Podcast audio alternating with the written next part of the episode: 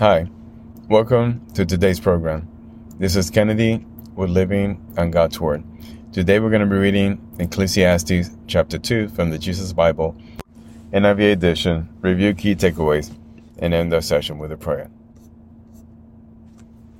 Pleasures are meaningless. I said to myself, Come now, I will test you with pleasure to find out what is good. But that also proved to be meaningless. Laughter, I said, is madness. And what does pleasure accomplish? I tried sharing myself with wine and embracing folly, my mind still guiding me with wisdom. I wanted to see what was good for people to do under the heavens during the few days of their lives. I undertook great projects. I built houses for myself and planted vineyards. I made gardens and parks and planted all kinds of fruit trees in them. I made reservoirs to water groves of flourishing trees. I bought male and female slaves and had other slaves who were born in my house. I also owned more herds and flocks than anyone in Jerusalem before me.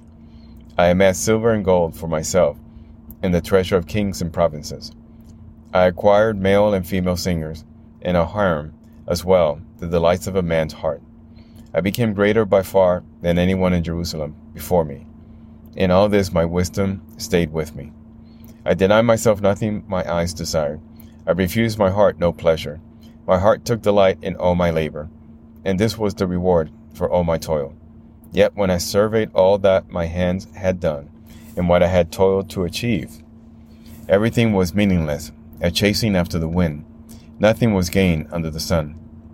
Wisdom and folly are meaningless.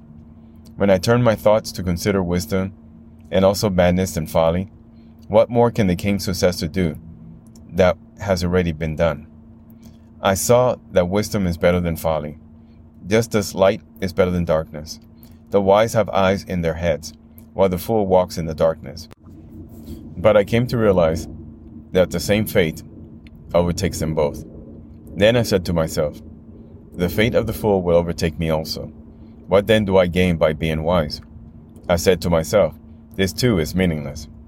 For the wise, like the fool, will not be long remembered. The days have already come when both have been forgotten. Like the fool, the wise too must die. Toil is meaningless. So I hated life because the work that is done under the sun was grievous to me. All of it is meaningless, a chasing after the wind.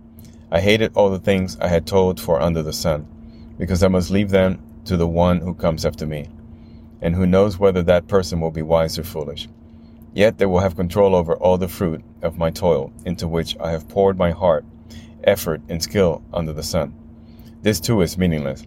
So my heart began to despair over all my toilsome labor under the sun. For a person may labor with wisdom, knowledge, and skill, and then they must leave all they own to another who has not toiled for it. This too is meaningless and a great misfortune. What do people get for all the toil and anxious striving with which they labor under the sun? Other days their work is grief and pain. Even at night their minds do not rest. This too is meaningless.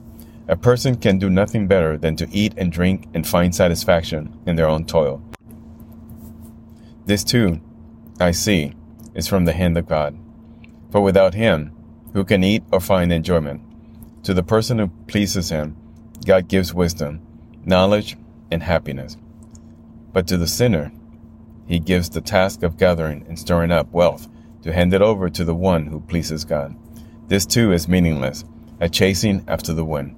This is the end of Ecclesiastes chapter 2.